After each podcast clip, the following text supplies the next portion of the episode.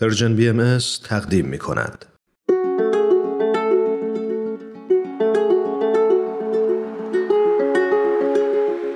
ما مردم نازنین.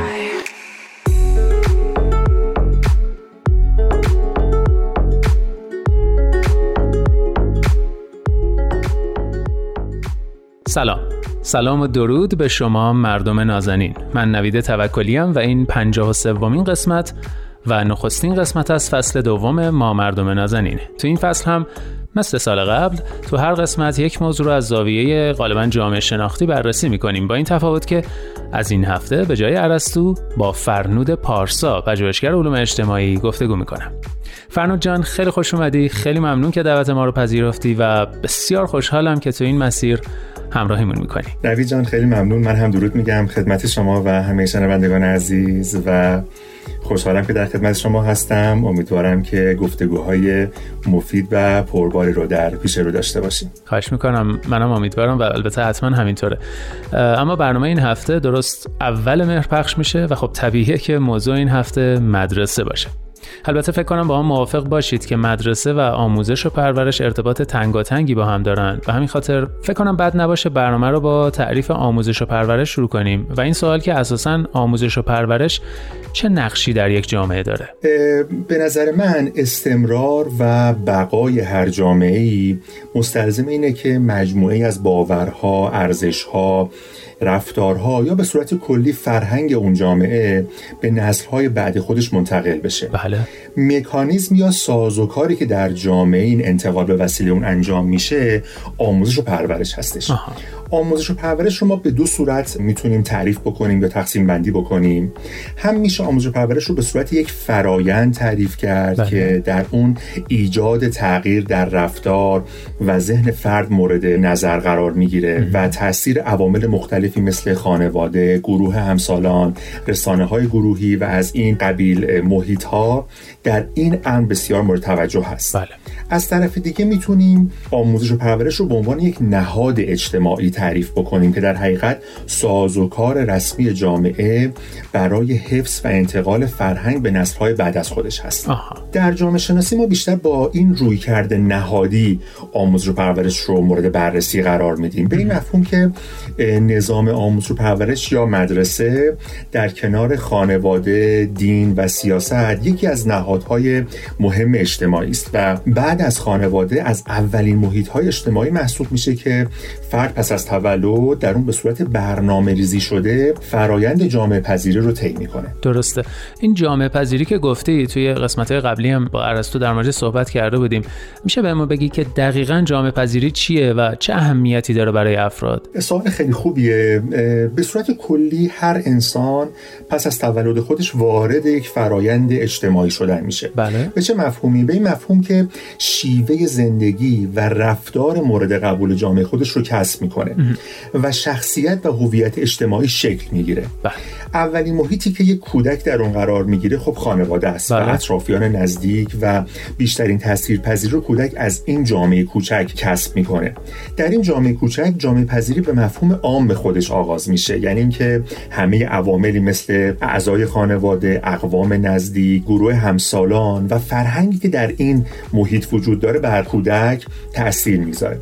اما یک شکل خاصی از اجتماعی شدن هم مد نظر هست به خصوص در جامعه شناسی که ویژگی اون برنامه ریزی و هدفمندیه که معمولا از مدرسه و از نظام آموزش و پرورش آغاز میشه. این نوع از جامعه پذیری در حیطه مسئولیت نهاد آموزش و پرورشه. و در این دستگاه به صورت ساختارمند و ویژه هنجارهای مورد انتظار یک جامعه به فرد منتقل میشه.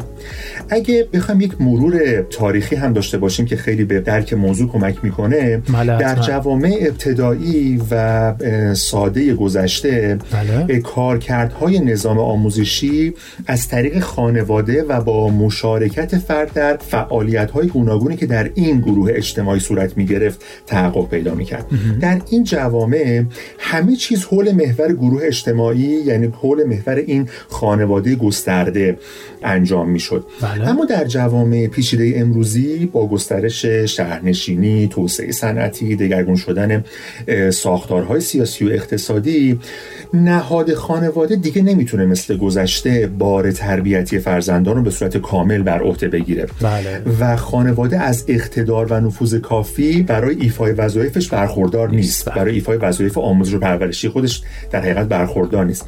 به همین دلیله که در جوامع امروزی نهاد رسمی آموزش و پرورش وجودش ضرورت پیدا می‌کنه. تا بتونه اون فرایند جامعه پذیری به درستی در یک جامعه استمرار داشته باشه.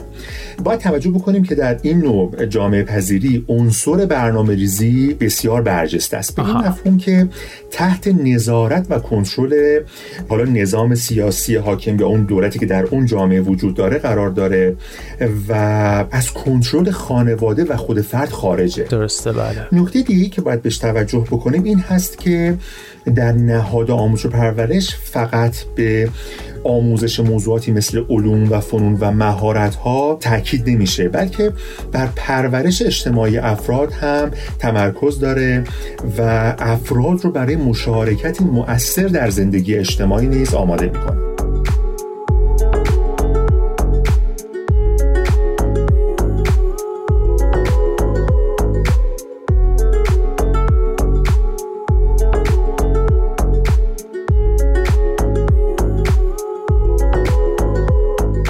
بسیار خب اگه موافقی به طور مشخصتر به دیدگاه ها و نظری های جامعه شناسی بپردازیم درباره مدرسه و آموزش و پرورش و خب مهمتریناش رو با هم مرور کنیم.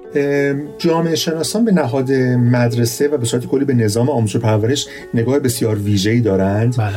و همونطور که اشاره کردیم در کنار نهادهای دیگری مثل خانواده دین و سیاست و سایر نهادهای مهم اجتماعی از جمله نهادهای مهمی محسوب میشه که جامعه شناسان یک نگاه تحلیلی و نگاه انتقادی نسبت بهش دارند بله. برای شروع می‌تونیم به نظرات امیل دورکم جامعه شناس معروف فرانسوی اشاره بکنیم که آموزش و پرورش رو وسیله مفیدی برای آشتی دادن فرد و جامعه می‌دونه و به این شکل جامعه بشری در میان نسل های مختلف به یک شکلی تداوم و استمرار پیدا می‌کنه. بله. بنابراین مدرسه در کنار آموزش معلومات و مهارت ها به افراد جامعه هنجارهای مطلوب و مورد پذیرش جامعه رو هم از طریق روش های مثل الگوسازی و شیوه های مختلف تشویق و تنبیه به اونها یاد میده و تلاش می‌کنه که به صورت ناخودآگاه و یا خداگاه و آزادانه این افراد از محدوده خواستها و اهداف تعیین شده توسط جامعه خارج نشند در اینجا ما شاهد یک فضای نظارت شده اجتماعی هستیم که چه به صورت آشکار و چه به صورت پنهان این نظارت رو افراد درش تجربه می‌کنن. این نظارت و کنترل می‌تونه در جهتهای مختلفی هم مورد استفاده قرار بگیره. بله. و دیدگاه دیگه چی؟ ببینید در کنار این روی کرد ما می‌تونیم به نگاه انتقادی یک دیگه از جامعه شناسان معروف به نام پیر بوردیو اشاره بکنیم که بله. به سیستم آموزشی یک نگاه انتقادی داره یک رویکرد انتقادی داره از خب. نظر پیر بوردیو که اون هم یکی از جامعه شناسان معتبر فرانسوی است بله. نظام آموزشی یک وسیله برای باز تولید فرهنگ گروه مسلطی که در جامعه قرار داره حالا به چه مفهومی به این مفهوم که طبقه مسلط در هر جامعه ای با توجه به اینکه بر سیستم آموزشی اون جامعه تسلط دارن و کنترل دارن عناصر فرهنگی مورد نظر خودشون رو به دیگران تحمیل می‌کنن و به نوعی اونها رو مشروع جلوه میدن. این روی کرد با رویکرد دورکیم که بهش اشاره کردیم که نظام آموزش در جهت انتقال فرهنگ جامعه به عنوان یک کل نگاه می‌کرد متفاوته. بوردیو اینجا داره مطرح می‌کنه میگه نظام آموزشی در جهت باستولید فرهنگی یک طبقه خاص یعنی اون طبقه که بر جامعه مسلط هست توجه داره و به اون نگاه می‌کنه بسیار خوب خیلی ممنون و جنبندی جنبندی در مورد موضوع مدرسه و نظام آموزش خیلی آموزش پرورش خیلی کار مشکلیه ولی بله.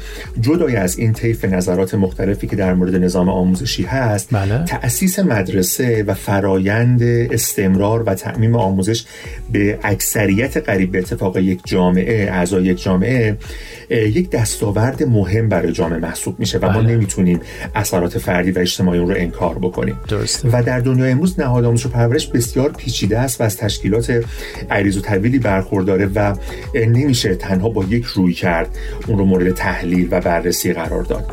به همین خاطر باید تلاش بکنیم برنامه ریزی بکنیم تا مشکلات و موانعی که در برابر نظام های آموزشی وجود داره از بین بره تا به این شکل بتونیم از این نهاد مهم اجتماعی در جهت پیشرفت و توسعه جامعه استفاده بکنیم.